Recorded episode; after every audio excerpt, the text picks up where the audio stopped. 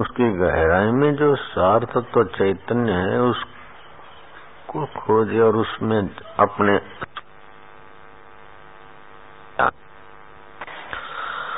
तो तत्व ज्ञान के दर्शन के निमित्त अध्यात्म ज्ञान नित्यत्व। अध्यात्म ज्ञान में नित्य रमण करे। तो ये तो है ज्ञान, ये तो है उद्धार का। अन्यथा है अज्ञान निर्माण मोहा जित संग दोषा। मोह निर्वाण हो गया, संग का दोष। इंद्रियों का संग, मन का संग, बुद्धि का संग, संसार का संग। ये संग दोष से अपने को इम्प्रेस नहीं करता, प्रभावित नहीं होता।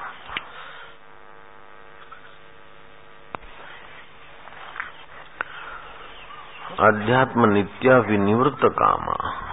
अध्यात्मिक में नित्य रमण करता है, कामनाएँ उसकी निवृत्त हो गई, अपनी इच्छाएँ। तो जैसे नींद में से उठता है तो मैं हूँ। सुबह नींद में से उठता तो मैं हूँ। वो जो मैं हूँ का स्पूर्ण है, वो शुद्ध तत्व है। उसी शुद्ध तत्व की सत्ता से श्वास चलता है। जब श्वास भीतर आता है उसे प्राण बोलते हैं और ठंडा होता है। बाहर जाता है, उसे अपान बोलते हैं। तो कभी कभी वो कागभूषण बोलते हैं कि तत्व ज्ञान के निमित्त मैंने प्राण अपान का अनुसंधान किया। तो श्वास आया, ठंडा और गया गर्म। तो आया और गया के बीच जो गैप है, भले एक सेकंड मान लो, वहाँ शुद्ध चैतन्य है, वो मैं, वो परमात्मा, वो सृष्टि का संचालक तत्व। श्वास भीतर गया, देखा, शांत हो गया, अब बाहर आया। तो जानने आने के बीच की जो अवस्था है, वो शुद्ध तत्व स्वरूप परमेश्वर मैं उस प्राण कला के चिंतन से, जो श्वास लेते हैं, बारह उंगल तक बाहर जाता है। इस प्राण कला का चिंतन करने से फिर वो ग्यारह उंगल हो जाता है। आनंद की, पटुता की, सहजता की प्राप्ति होती है। चित्त में। इस प्रकार और देखे तो प्राण कला का सूक्ष्मतम अवस्था होती है। ऐसे करते करते वो गैप बढ़ती जाती है। श्वास गया, आया, बीच की गैप। जैसे एक तरंग पानी से चला और दूसरा चलने वाला। दूसरा आ रहा है। एक तरंग, लहर शांत हो गई, दूसरा आ रहा है। तो बीच की अवस्था लेवल अवस्था है। ऐसे एक विचार आया और फिर दूसरा आने को बीच की अवस्था, वो शांत स्वभाव में उसमें टिका श्वास को देखता हूँ, गया। शांत, वो मैं आत्मा बाहर आया। तो उसी मुझ चैतन्य की सत्ता से शरीर का श्वासोश्वास चलता है। उसी मुझ चेतन की सत्ता से मन के संकल्प विकल्प चल रहे हैं। उसी मुझ चैतन्य परमेश्वर की सत्ता से बुद्धि में निर्णय होते बदलते। ये सब बदल गया, जो अबदल है वो मैं हूँ। आनंद स्वरूप, शांत स्वरूप। इस प्रकार एकांत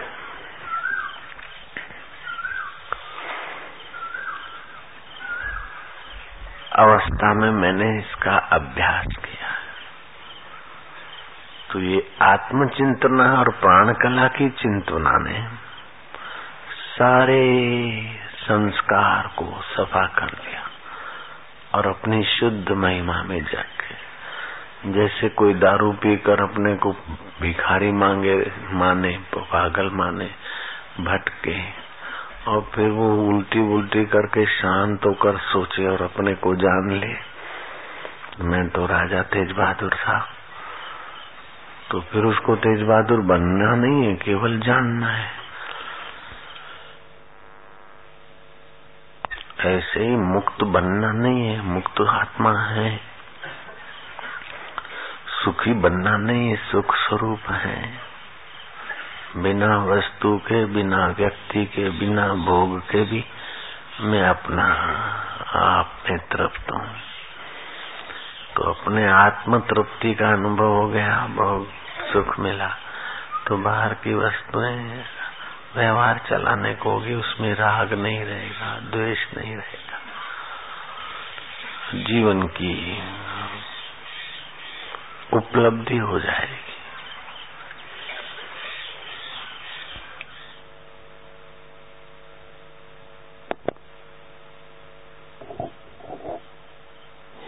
मुनीश्वर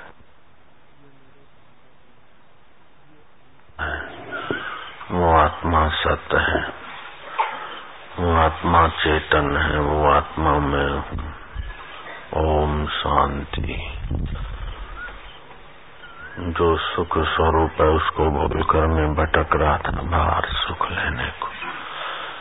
जो ज्ञान स्वरूप है, जिससे बुद्धि और मन में चेतना और ज्ञान का संचार होता है, वो मेरा आत्मा मेरे साथ है। ओम जिसको जगह है, लेट जाए।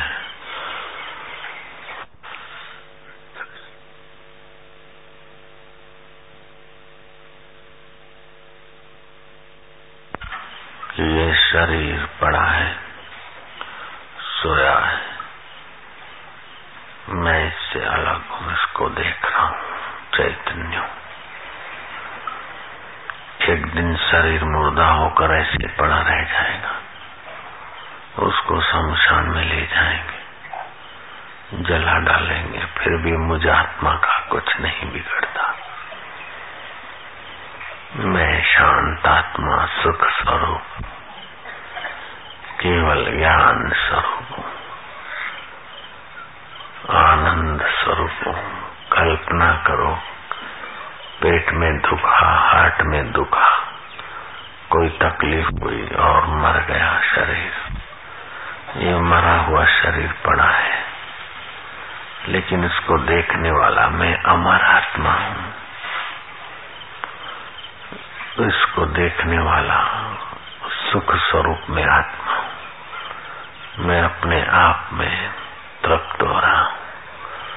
वही मेरा आत्मा, परमात्मा मेरे साथ था। मैं और वो एक ही थे, मुझे मालूम न था। ओम शांति। मधुर शांति। हम उसी परमेश्वर में विश्रांति पा रहे हैं, जिसमें योगियों का मन शांत होता है। जिसमें तत्ववेताओं की मति प्रज्ञा प्रतिष्ठित होती है, हम उसी परमेश्वर में शांत हो रहे मधुर शांति। लाख चौरासी के चक्कर से थका खोली कमर, अब रहा आराम पाना। काम क्या बाकी रहा? पीस शांति आत्म शांति सुखद शांति। सो हम श्वास भीतर जाता है। सो बाहर आता है। हम, वो चैतन्य। सो हम मना मैं हूँ। हम उस चैतन्य स्वरूप ईश्वर में स्थित हो रहे हम आत्मा परमात्मा में अब जग रहे नश्वर देह में नहीं हूँ। दुखी सुखी होने वाला मन में नहीं हूँ। बीमार होने वाली ये कच्ची काया में नहीं मैं तो परमेश्वर का सनातन सपूत ओम शांति।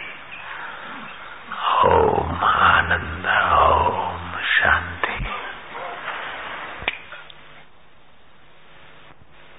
ये आत्मचिंतन सारे दुखों को, सारे कष्टों को, सारे अहम कृत भावों को समाप्त कर देता है। जैसे मौत आने पर शरीर मरता है तो उसमें जो बीमारियाँ हैं, बैक्टीरिया है, हार्मफुल द्रव्य है उत्साह मौत हो गई तो उनकी भी मौत। वो शरीर बॉडी जला तो भी जल जाए। ऐसे बॉडी के साथ जो सत्यता थी, वो सत्यता ज्ञान अग्नि से जल गई। तो मेरे कर्म बंधन और अहंता भी जल गई। ये शरीर पड़ा है, लेटा है। आकाश के सारे शरीर, ऐसे मुझे आकाश स्वरूप आत्मा में।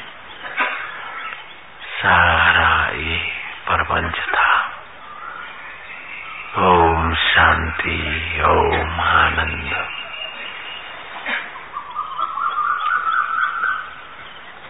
कर कर के थके अब कुछ नहीं करता है अपने आत्मा में। हमारे ईश्वर में हम शांति पा रहे आलस्य नहीं, निद्रा नहीं, तंद्रा नहीं। लेकिन परमेश्वरी भाव में, परमात्मा आत्मा में हम शांत हो रहे ओम शांति, ओम आनंद, ओम माधुर्य, ओम ओम।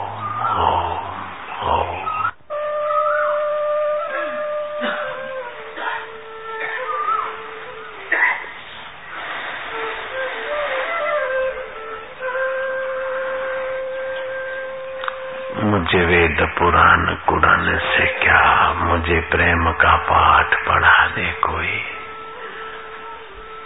मैं परमात्मा प्रेम में पावन हो रहा हूँ। लेटना है तो लेटे रहो, बैठना है तो बैठ सकते हो।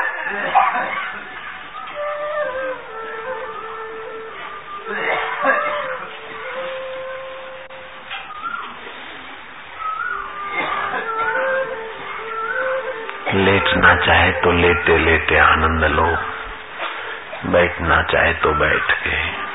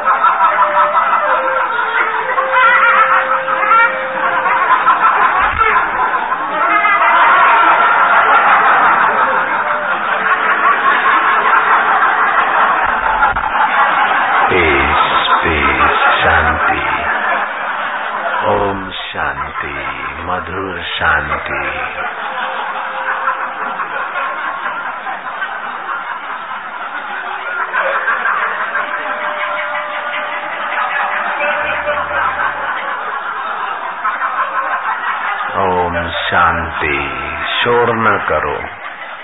शोर न करो, भीतर ही भीतर पचाते जाओ, परमात्मा शांति को। ओम आनंद ओम वाह प्रभु। मेरे गुरुदेव, सच्चे पातशाह, सच्चे सतगुरा।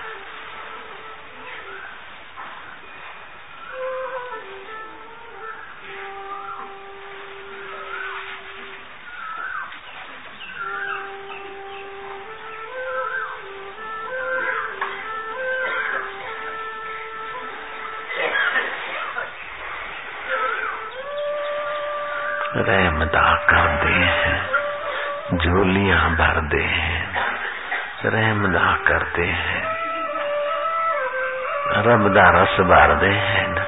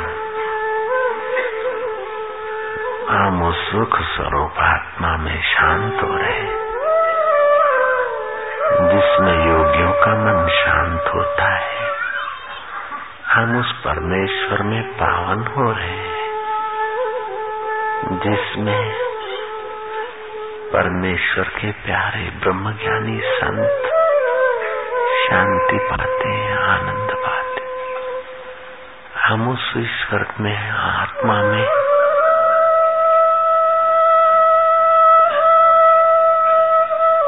एकाकार हो रहे हैं। जो सुबह उठते समय मैं हूँ, जहाँ से उठता है। अब हम उसी में एक हो। रहे हे मन की भाग दौड़, ए संसार की तू तू मैं मैं अब दूर जा। अब तो सो हम शिव, हम में हम पावन हो रहे ओम आनंद ओम शांति। सोचा था भगवान कहीं होंगे। दिखा दिया कि भगवान तुमसे अलग नहीं। सोचा था सुख कहीं होगा। गुरु कृपा ने बता दिया, सुख तुमसे अलग नहीं। सोचा था ज्ञान सच्चा कहीं होगा। गुरु कृपा ने दिखा, दिया, तू ही ज्ञान स्वरूप है। ये ईश्वर है कि नहीं, उसका ज्ञान भी तुझ आत्मा को होता है। ये गुरु है कि ये फूक मारने वाले इसका ज्ञान भी तुझे होता है। तू आत्मा ज्ञान स्वरूप है। जो ज्ञान स्वरूप है, वही सुख स्वरूप है। बिना ज्ञान के सुख कहा? बिना आत्मज्ञान के आनंद और माधुर्य कहा? मैं समझता था कहीं आनंद आएगा, लेकिन पता चला कि मेरे ही घर में खजाना था। कस्तूरी कुंडल बसे मृग ढूंढे बन माही। ऐसे घट में राम है जग जानत नाई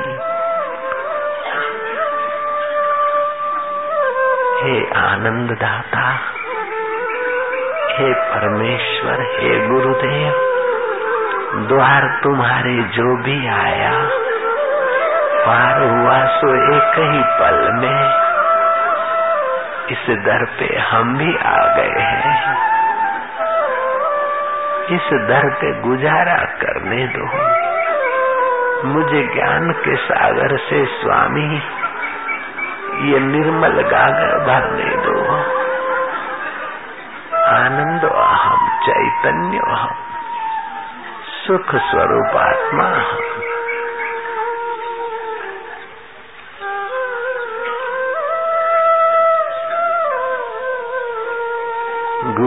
गोविंद दोनों खटे किसको लागू पाए? बलिहारी गुरुदेव दी वो जो गोविंद का स्वरूप दिया देखा है, वो प्रभु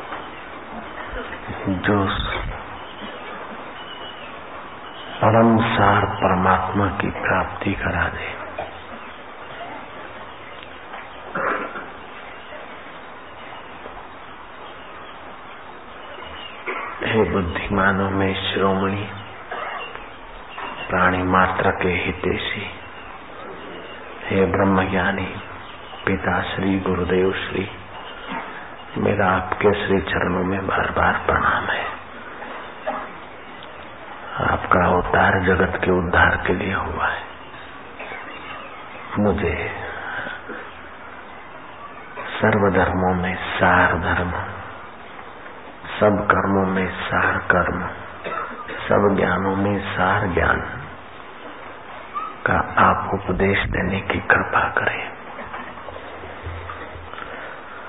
तो भगवान वेद व्यास ने कहा, संसार सागर से पार होने के लिए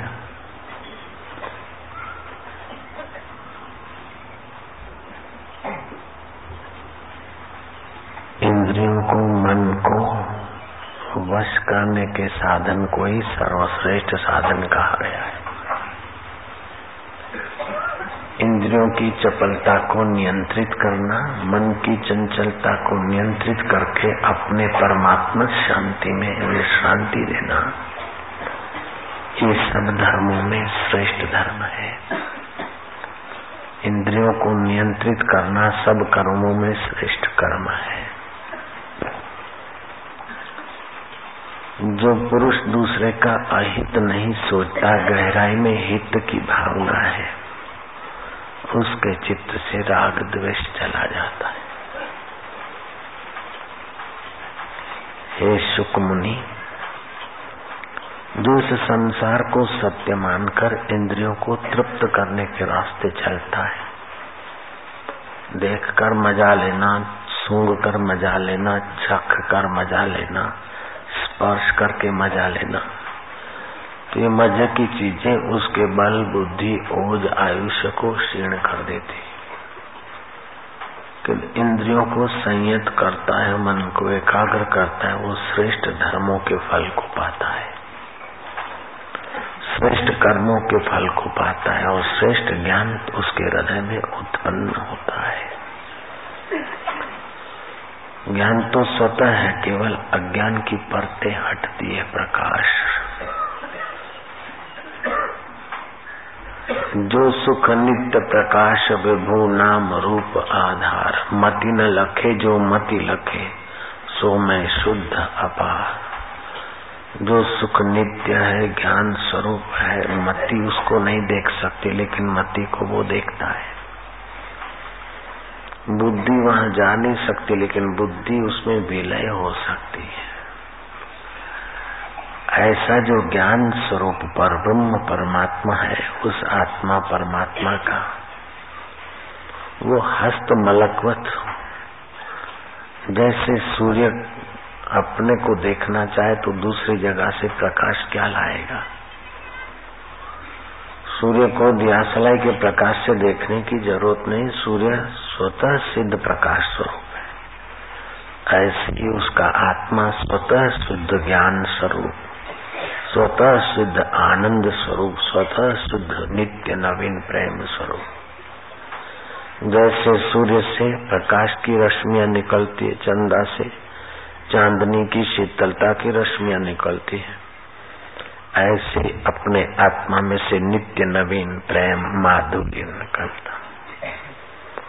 उसे बाहर से भरना नहीं पड़ता, सुख स्वयं सुखदाता हो जाता है। हे शुक्र, वत्स, सब धर्मों में बड़े बड़े धर्मात्माओं के साथ बड़े बड़े विद्वानों के साथ बड़े बड़े तपस्वियों के साथ बड़े बड़े विचारवानों के साथ ही सुनिश्चित विचार हो, सुनिश्चित प्रयोग हुए सुनिश्चित निर्णय हुए कि सब धर्मों में श्रेष्ठ धर्म है, इंद्रियों को संयत करना।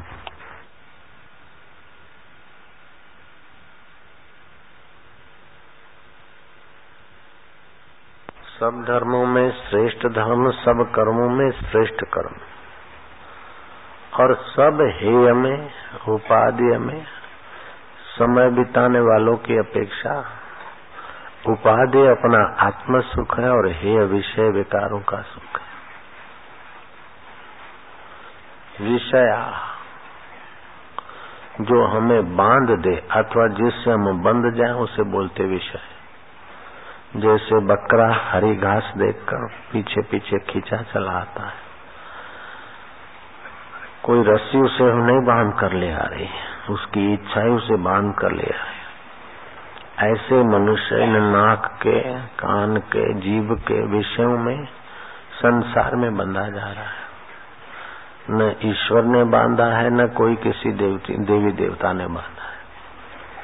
तुच्छ क्षणिक सुख भोग की इच्छा से अपने को नियंत्रित करके आत्म सुख में आना सब धर्मों का सार है। सब कर्मों का सार है।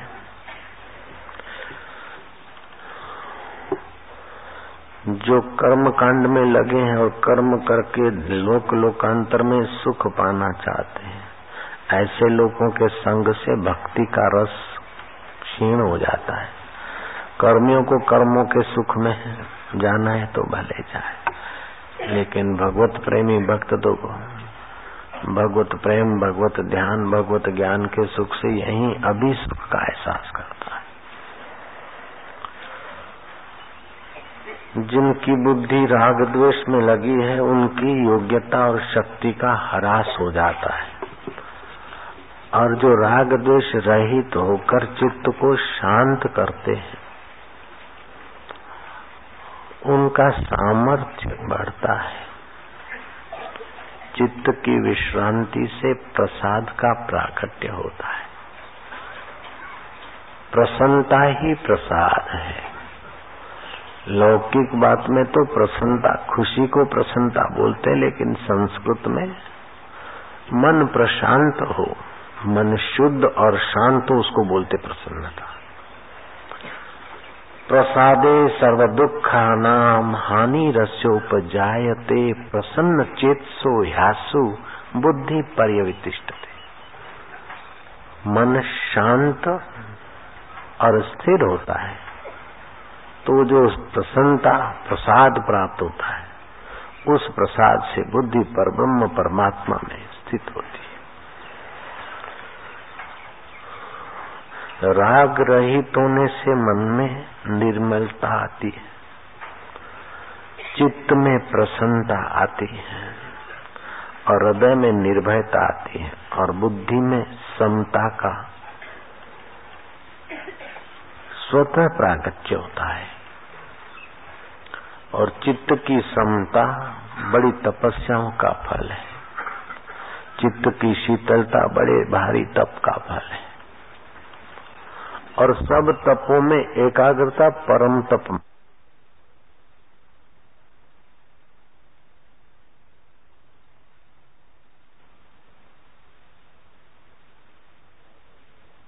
हमारे तरफ़ से हो जाए, कल का भंडारा।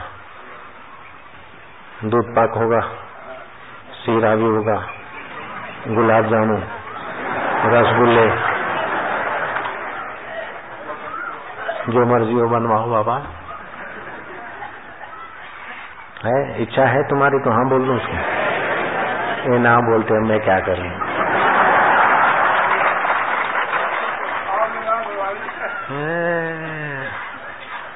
हम भी साधु बाबा बने तो भंडारे भंडारे में नहीं खाने जाते। खाने जाते तो पेट ऐसा करके पड़े रहते जय प्यार।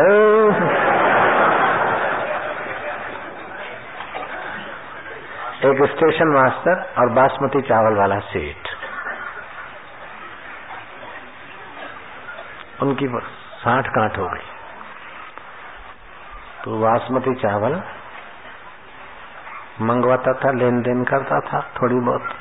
दूसरा स्टेशन मास्टर से था कि जिसका भी बासमती चावल जाता, उसमें से दस पाँच बोरी हेर फेर करके आधे दाम में उस सेठ को दे देता था। सेठ ने सोचा कि इतना सारा किया है तो कुछ धर्म कर्म करना चाहिए भाई। एक दिन वो बासमती चावल की खीर बनाई और साधु बाबा को, जो अच्छे और संत महात्मा थे, उनको बुला के बाबा आज प्रसाद ग्रहण करो। साधु बाबा ने वो बासमती चावल की बनी हुई खीर खाई। सेठ ने कहा तनिक से अभी गर्मी लग रही बाबा जी आराम करो। बाबा जी ने कहा, ठीक है। सेठ से वो गड़िया थी सौ सौ की बन, दस दस हज़ार की। सौ सौ के सौ लोग दस हज़ार होते ना। ऐसे होता ना? हम्म। वो गड्डिया थी अब ये साधु महात्मा इतने महापुरुष है मेरे गुरु जी इनको तो कोई ज़रूरत नहीं। बाद में गिनेंगे, वही कमरा चादर से ढक दी गड्डिया और पलंग से अपना, जो दस बारह लाख जो भी था, गिनना था। फिर गिनेंगे। वो महात्मा ने खीर खाई, थोड़ी सी हजम हुई, चोरी के चावल थे। तो महात्मा के मन में हुआ कि इतनी सारी गड्डियाँ पड़ी तो एक गड्डी झोले में डाल दिया तो की फ़र्क पड़ता है? और महात्मा ने एक गड्डी डाल दी चोले नाल। शाम हुई, महात्मा जी अच्छा अच्छा आशीर्वाद करके चले गए। शेर जी ने पैसे गिने रात को। तो एक गड्डी कम निकली दस हज़ार ना टुट्टा होया। अब महात्मा तो भगवत स्वरूप थे, वो काय को लेंगे? नौकरों की धुलाई पिटाई चालू हो गई। रिमांड पे। पहले तो पूछा, धास धमकी दिया ऐसे करते करते दोपहर के बराबर कल का समय हुआ। और महात्मा जी आधम के। महात्मा ने अपने झोले में से गड्डी निकाल के सेठ को कहा कि गड्डी मैं ले गया था। बोले, महाराज, हम जान गए। आप क्यों लेंगे? ये जब यहाँ नौकरों की पूछताछ हुई और किसी को थपा थोपी लगी है तो जिसने चुराए वो आपको दे गया होगा। और आप हमको दे आए उस बेचारे नौकर को बचाने के लिए। साधु दयालु होते हैं। बोले, दयालु दयालु नहीं। सीधी बात है कि तू मेरे को बता, कल खीर किस बात की बनाई थी? दूध में क्या था और उसमें क्या था? बोले बाबा जी वो चावल की हेरा फेरी होती है ना, चोरी की होते हैं, वो मेरे पास आते हैं तो हमने उसी बढ़िया चावल की खीर बनाई। बोले, चोरी के चावल ने मेरी बुद्धि भी चोर बना दी। फिर ये क्या हुआ कि सुबह जरा पेट ठीक ठाक नहीं आया तो मैंने हरड़े की फाकी ली तो एकदम अच्छा जुलाब आ गया। तो तेरे सारे चावल और खीर का एकदम सफाया हो गया। तो मेरी बुद्धि शुद्ध हुई कि हर मैंने क्या किया है?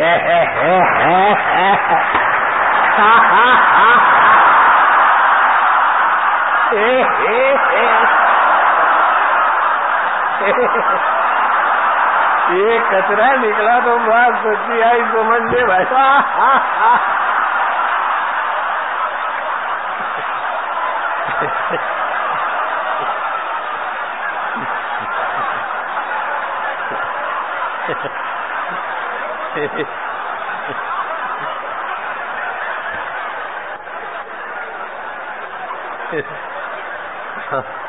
राम राम राम राम राम राम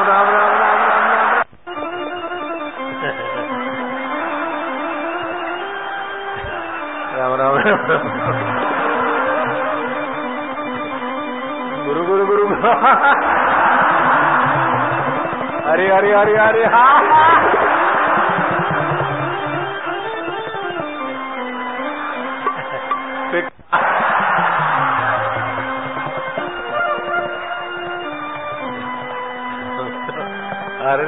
उनका पेट साफ़ हुआ, तुम्हारा तो हरि नाम से दिल साफ़ हो रहा है। ए मानो, ए नारायण। ओ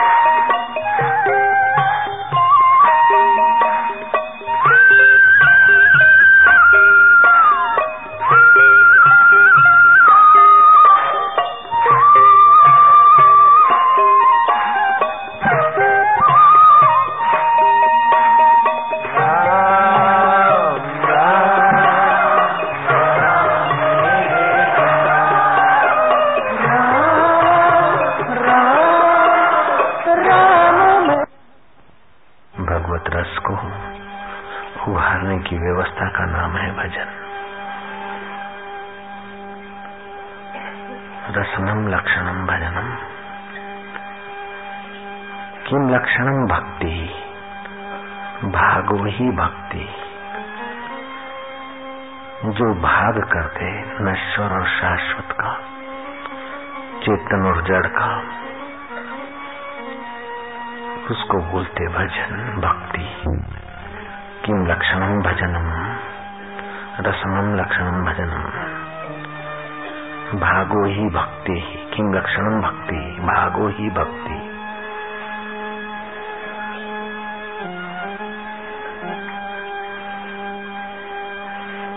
गोपाल तापनी उपनिषद में प्रश्न आया किम नाम भजनम, भजन का क्या नाम है? भजन नाम रसनम, जिससे हृदय का रस आए। जैसे गौ माता खाती, फिर जुगाली करते करते उसे रसमय बनाती। ऐसे सत्संग सुनकर चुपचाप बैठे और भगवान की करुणा, दया, मया का चिंतन करके ध्यान में भगवत रस उभारे।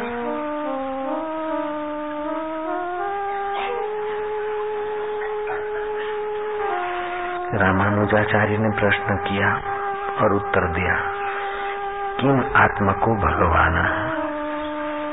किम आत्मा को भगवान? उत्तर आया यदात्मिका भक्ति तदात्म को भगवान। जिस प्रकार की जिस भाव की भक्ति होती भगवान उसी प्रकार के उसी भाव के मिलते हैं। भगवान की सत्ता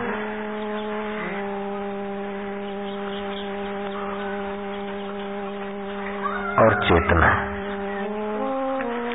जड़ वस्तुओं के साथ मिलती तो श्रृंगार बनता है। हृदय में अश्रद्धा हो तो धर्म अनुष्ठान में वो रस नहीं आता।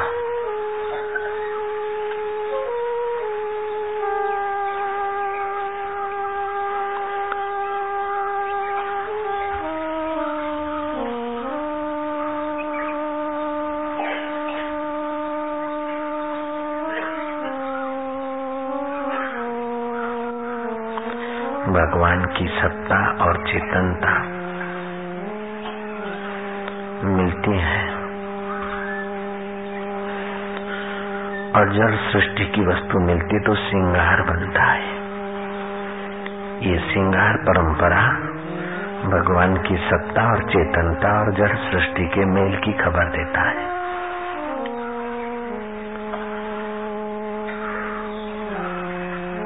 हरि सो जोरी, सबन सो तोर्यो। मैं तो अपनो मन हरि से जोड़ियो रे। सब विषय विकारों से इधर उधर के भावों और बातों से मन को हटाकर मैंने तो हरि में मन को जोड़ा है।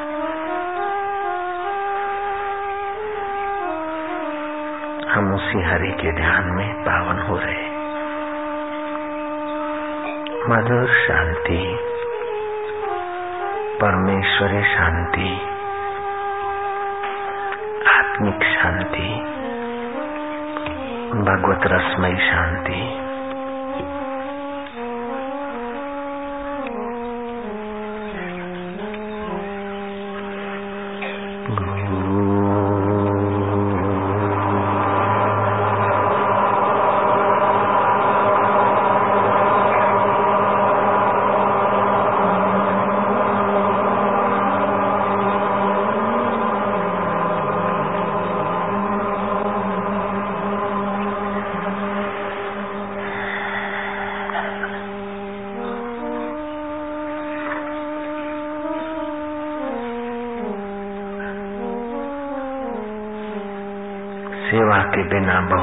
विकास नहीं और प्रेम के बिना आध्यात्मिक जीवन नहीं।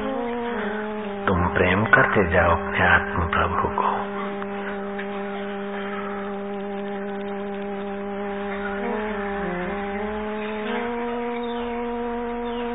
जो भगवान से प्रेम नहीं कर पाते, वो भौतिक विषय विकारों के शिकार बन जा लेते मन को।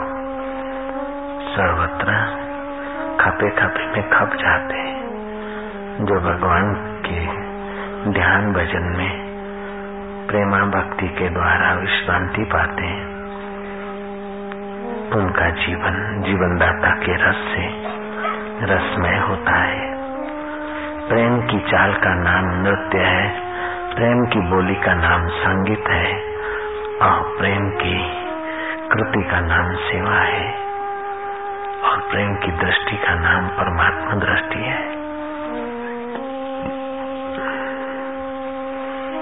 मधुर शांति, गहरी शांति। ध्यान दोषों को निवृत्त कर रहा है। भगवत प्रसाद को उभार रहा है।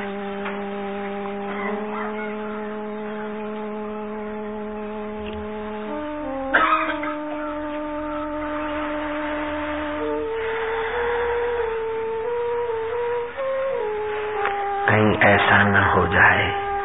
जब जीवन खत्म हुआ तो जीने का ढंग आया। क्षमा बुझी तो महफिल में रंग आया। शरीर के पुर्जों को जब जंग लग गया तो मन में उमंग आया किस काम का। गाड़ी निकल चली, तब घर से चला मुसाफिर। लौटकर बेरंग आया।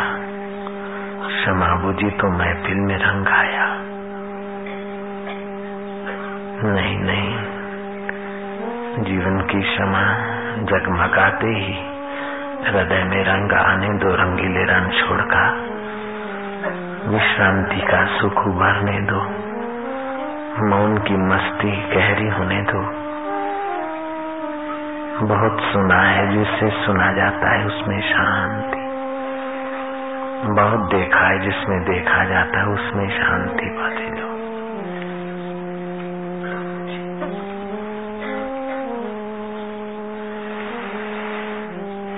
मधुर शांति परमात्मा शांति।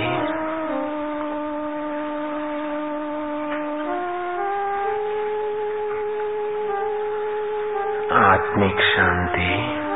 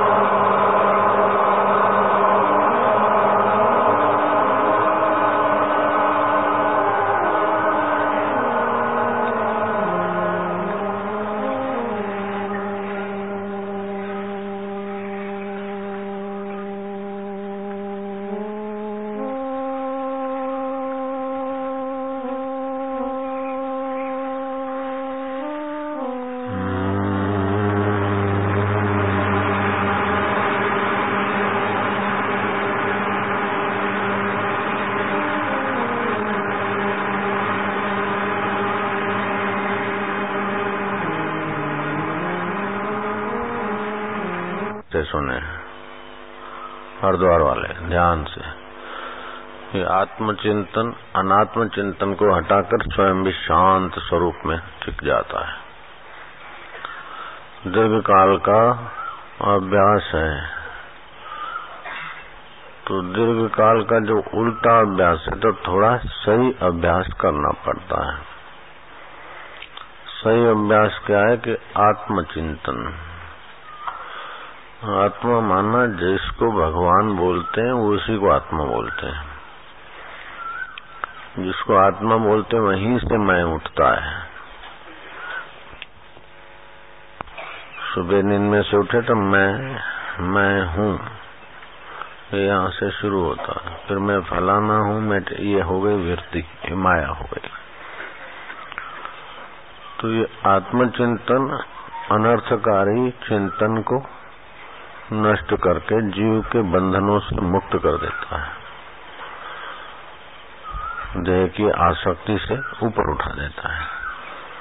सारे आकर्षण और विकार विकार देह में अहम बुद्धि से होते हैं। सारे डर, सारे आकर्षण, विकार। शरीर को मैं मानने से सारे दोष उत्पन्न होते हैं। और आत्मा को मैं जानने और मानने से सारे सदगुण उत्पन्न होते हैं, लेकिन सदगुण मेरे हैं, ये नहीं और स्वाभाविक हो जाता है। चिरकाल का आत्मचिंतन सारे संस्कारों को और क्लेशों को मिटा देता है। आत्मदृष्टि सर्वोपरि दृष्टि है। भक्ति क्या है कि हृदय को भावमय, रसमय बना दे। वृत्ति को वो भक्ति है। आत्मचिंतन, हृदय भावमय, रसमय बना। और बना था, नहीं बना था, उस दोनों को, जो उद्गम अधिष्ठान स्थान है, वो आत्मज्ञान से पता चल जाता है। तो जगत की बाधित, जगत की अवस्था बाधित हो जाती जगत की सत्यता फिर चित्त को दुखी नहीं करती। जैसे सपने की चीज़ें, आँख खुल गई तो अच्छी बुरी चीज़ें आकर्षित नहीं करती। सपने की अच्छी बुरी चीज़ें, आँख खुलने के बाद क्या? ऐसे ही आत्मचिंतन। दृढ़ होने से जगत की कोई भी परिस्थिति अपने को प्रभावित नहीं करती। अष्टावकर कहते धीरो न द्वेष्टि संसारम। और संसार से द्वेष नहीं करता। आत्मानम न दीक्षति। वो आत्मा को भी नहीं चाहता परमात्मा को। क्योंकि वो आत्मा परमात्मा तो स्वयं हो गया, उसको ज्ञान हो गया। हर्षम अनहर्ष वीर मुक्ता। हर्ष और शोक है। वो अलग है हर्ष शोक, मन को उससे भी अपने को अलग जानता न मृतो, न च जीवते। जैसे संसारी शरीर की मौत को अपनी मौत समझते हैं, और शरीर के जीवन को अपना जीवन समझते हैं। ऐसे वो आत्मवेता। अपने को मरने और जन्मने वाला नहीं जानता, मानता।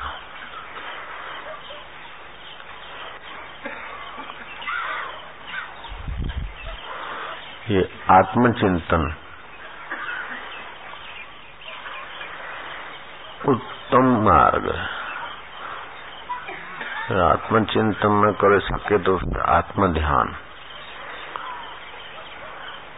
श्वास गया भीतर और बाहर आया सो हम वो न कर सके तो फिर भगवान की मूर्ति का, गुरु की मूर्ति का ध्यान।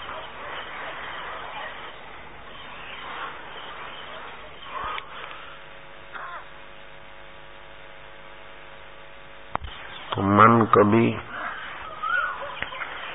ध्यान में लगेगा, कभी चिंतन में लगेगा, कभी इधर उधर भागेगा। बहुत संस्कार हैं तो बहुत ढंग से मन को उसमें लाना होता है। अकेले ध्यान में या अकेले जप में मन सदा नहीं रहे तो भिन्न भिन्न करके अपने परमात्मा स्वभाव में। उससे फिर नित्य नवीन रस आएगा। बड़ा सुखमय होता है, बड़ा शांति। बिना भोग के सारे भोग बिना भोग के सारे भोगों से नहीं मिले वो ऐसे ही सुख शांत। आत्मचिंतन ऐसी ऊँची चीज़ है। ओम शांति, ओम आनंद। ऐसा न सोचे कि कहीं भगवान है और मैं कहूँगा तो आएँगे, जाएँगे। नहीं वही मेरा चैतन्य आत्मा है। ओम आनंद मरने के बाद मिलेगा या कहीं से आएगा, वो आएगा, जाएगा। जो मैं हूँ, जिसको जहाँ से मैं उठता है, वही है।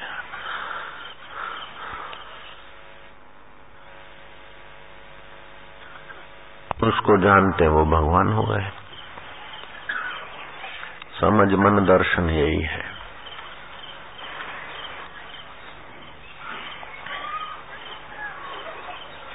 अपने को आत्मा से, परमात्मा से, ईश्वर से अलग न समझे, दूर न समझे। ईश्वर भविष्य में मिलेंगे या पर आए हैं या कुछ तपस्या करने के बाद मिलेंगे। ऐसा न सोचे, वो अभी हमारा आत्मा है। ओम आनंद, बाकी जो आता है, जाता है, दिखता है, वो सब माया है। जो साक्षी चैतन्य है ओम, आत्मा है।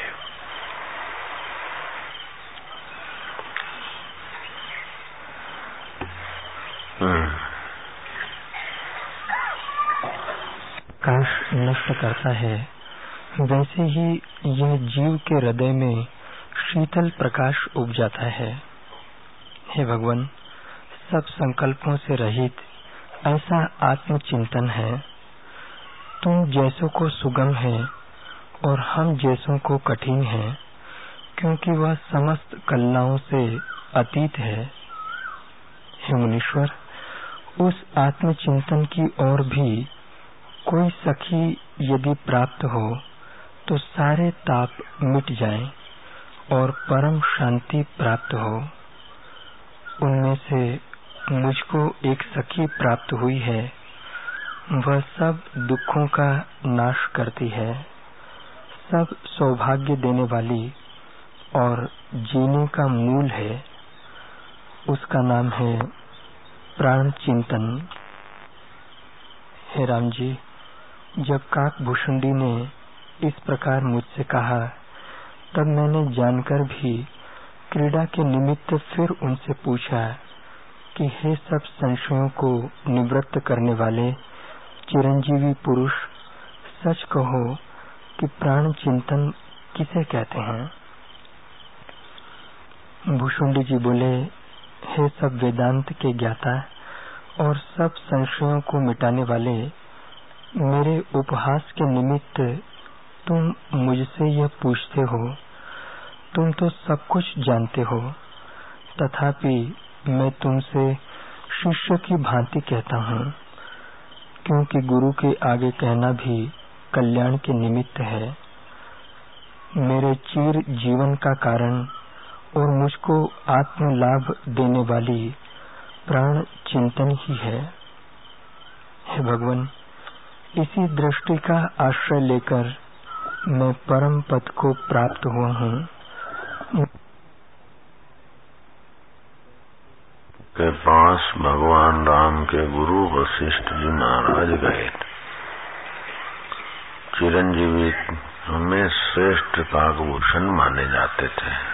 स्वर्ग में उनकी सराहना हो रही थी। वशिष्ठ महाराज गए काकभूषण ने उठकर उनका सत्कार किया और अपने भाग्य को सराया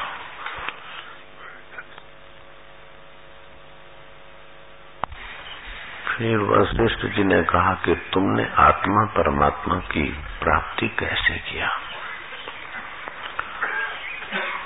एक होता है सांख्य मार्ग। वैराग्य तीव्र हो तो ये सब मिथ्या जगत है और उसको दृष्टा सार देखने वाला एक चैत्य तत्व ज्ञान के विचार करके तत्व ज्ञान अर्थ दर्शनम तत्व ज्ञान अध्यात्म ज्ञान नित्यत्व तत्व ज्ञान ज्ञानार्थ दर्शनम। इतदिति ज्ञानम, अन्यथा अज्ञानम उचित अध्यात्म ज्ञान लोहे लकड़े का ये बैक्टीरिया का ज्ञान नहीं। लेकिन अध्यात्म ज्ञान में नित्य रमण करे और क्यों रमण करे कि तत्व का दर्शन करे। जैसे अंगूठी है, चैन है, कुंडल है, ये अलग अलग है, लेकिन तत्व उसमें गोल्ड है।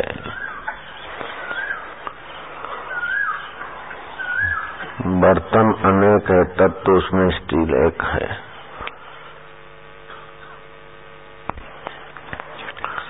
ऐसे पृथ्वी में सार तत्व है गंध गुण जल में रस तत्व है, रसगुण। तेज में दाहक तो है, वायु में स्पर्श है। आकाश में अवकाश है। ये सब में वो तत्व है। और वो सार तत्व एक ही है, आत्मदेव। इनके गुण धर्म के अनुसार वो ऐसा दिखता है, जैसे विद्युत।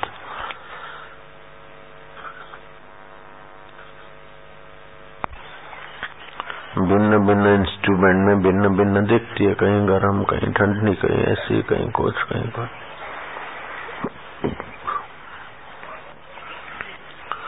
तो जो बाहर ब्रह्मांड में है, वही पिंड में है। ये मॉडल है सारे ब्रह्मांड का। तो अध्यात्म ज्ञान चिंतन करते करते, तत्व ज्ञान के दर्शन के लिए अध्यात्म ज्ञान का चिंतन करें। यह है ज्ञान। और टुकड़े टुकड़े के चिंतन में टुकड़े टुकड़े को सत्य माने, ये है अज्ञान।